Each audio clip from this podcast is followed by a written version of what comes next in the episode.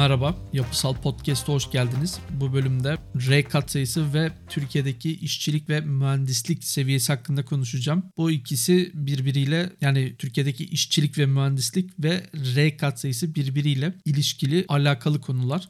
R katsayısı nedir ilk olarak? R katsayısı farklı tipteki taşıyıcı sistem çeşitlerinin sahip olduğu süneklik kapasitesi olarak lanse edebiliriz. Bu R katsayısını sadece biz bir sayı olarak alıyoruz. 6, 8, 7, 5 kaçsa artık. Bu deneylerle veya önceki tecrübelerle edilmiş bilgilere dayanıyor bunlar.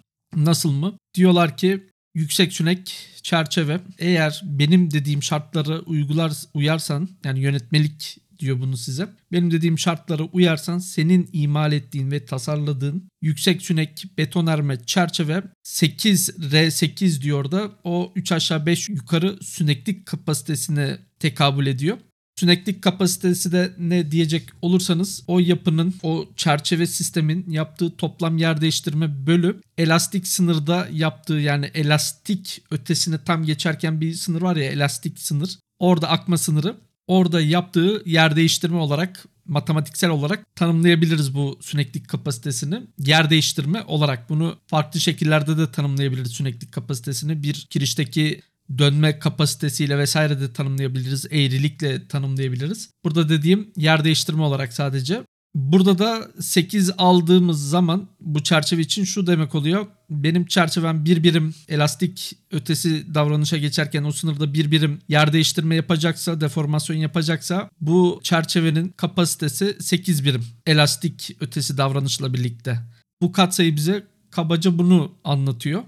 Burada yönetmelikte diyor ki bu katsayıyı alabilirsin bu taşıyıcı sistem için. Onu aldığın zaman da benim yönetmelikteki diğer şartlarıma göre tasarım ve imalat yapmalısın diyor. Şimdi burada sıkıntı şu. Türkiye'de işçilik ve mühendislik dedim ya. Bizim Türkiye Bina Deprem yönetmeliğimiz Amerikan yönetmeliğinden alınmış bir yönetmelik. Bu niye garip veya yanlış? Yani yanlış olduğu noktalar var. Bu R katsayısı dedim ya deneylerden ve geçmiş tecrübelerden elde edilen katsayılar. Bunun gibi başka katsayılar da var yönetmelikte. Yani tecrübeye dayalı, dayalı veya işte yapılan deneylere dayalı bu katsayıların ulaşılabilmesi için yani o katsayıların o kapasiteye ulaşabilmesi için iyi işçilik ve iyi mühendislik gerekiyor. Burada sıkıntı dedim ya Amerika'dan tercüme edilmiş bir yönetmelik bizimki. Amerikan yönetmeliğini tercüme ettiğiniz, birebir tercüme ettiğiniz ve bu tarz katsayıları yerelleştirmediğiniz zaman olan şu o yönetmelik Türk mühendisini ve Türk işçiliğini düşünerek yazılmış bir yönetmelik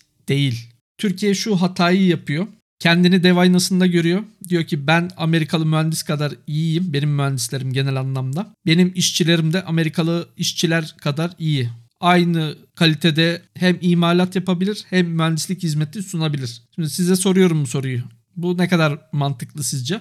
Ben açıkçası bunun katiyen mantıklı olmadığını düşünüyorum. Yani tamamen bir saçmalık. Bu nedenle de bu R kat sayısı Amerika'da alındığı gibi alınamaz. Yani Amerika'da 8 alabilir mühendis ancak Türkiye'de 8 alamaz. Çünkü bunu sağlayacak, bu şartları sağlayacak ne mühendislik hizmetini sunabilecek Türkiye genel anlamda Türk mühendisi ne de Türk işçisi bunu sağlayabilecek. Çok basit bir şey. Mühendisler dinliyordur çoğunluklu bu podcast'i. Şantiyede çalışan kişilere soruyorum daha o donatıların, etriyelerin kancalarını 135 yapılamayan yüzde kaç şantiye vardır? Bakın şu kancanın, etriyenin o plastik deformasyon, plastik mafsalların oluşacağı bölgelerdeki etriyelerin 135 derece değil 90 derece kıvrılması dahi çok ciddi bir süneklik kaybına neden oluyor o kirişte. Bakın ufacık bir detaydan bahsettim. Daha bunu yaptıramıyoruz birçok şantiyede Türkiye'de. Deprem raporlarında çokça şahit oluyoruz şu ufacık hata dahi yani gözden kaçan veya işçinin o kalan kıvrımı yapmak istememesinin nedeniyle siz bu kadar yüksek R kat sayısı alırsanız o yapı göçebilir dahi ya da çok çok ciddi hasarlar meydana gelebilir o yapıda. Tabi bu dediğimin sadece bir kirişte değil bütün yapıda toptan yani bütün kirişlerde bu şekil imalatın olduğunu varsayarak söylüyorum. Çok ciddi bir hata aslında ama ufacık bir hata. Bu ufacık hatanın bile çok ciddi maliyetinin olduğunu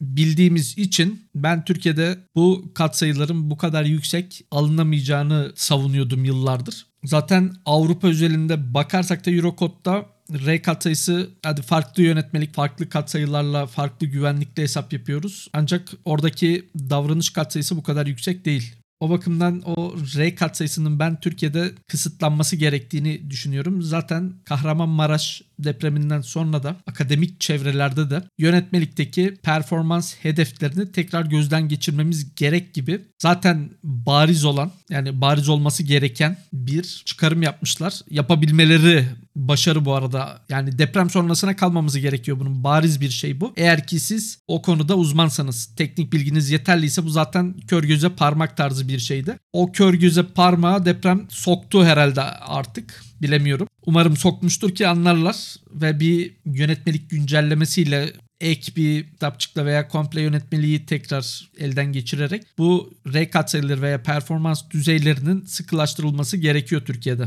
Çünkü işlemiyor. İşlemeyeceği zaten bariz. Çünkü dünyada ilk olarak başkasının yönetmeliğini alıp tercüme eden Türkiye değil. Burada yapılan hatalar da belli. Başka ülkelerde Amerika veya işte başka ülkelerin bu tarz mühendislikte önde gelen ülkelerin yönetmeliklerini alıp tercüme etmeye kalktılar ve yapılan en büyük hata, başlıca hata ya da o yönetmeliğin yerelleştirilmemesi. Yerelleştirilmemede bahsettiğim gibi o yönetmelik yazılırken Amerikan mühendisleri ve işçileri göz önünde tutarak e, o yönetmelik yazılıyor. Ve orada yapılan imalatlara mühendislik hizmetine göre ve denetime göre yapılıyor bu yönetmelikler. Orada işleyen katsayılar Türkiye'de işleyemeyebilir. Haiti'de işlemeyebilir. Bu bakımdan bazı maddeleri, bazı katsayıları revize etmesi gerekiyor. Bu R katsayısı bunların başında geliyor. Tabii bunun gibi başka noktalar da olabilir. O bakımdan genel anlamda bir performans hedefi düzenlemesi gerekli bence de Türk yönetmeliğine, deprem yönetmeliğine veya başka yönetmeliklere de olabilir. İlerisi için de bence Türkiye'nin çıkarması gereken ders başka ülkelerin yaptığı yönetmelikleri birebir kopyalamak iyi bir yöntem değil. Yani tercüme etmek onu birebir iyi bir yöntem değil. Oradaki bilgileri alıp kullanabilirsiniz. Bu okey bir şey oradaki tecrübeleri ancak bunu kendi ülkenize uyarlamanız gerekiyor. Kendi ülkenizin gerçekleriyle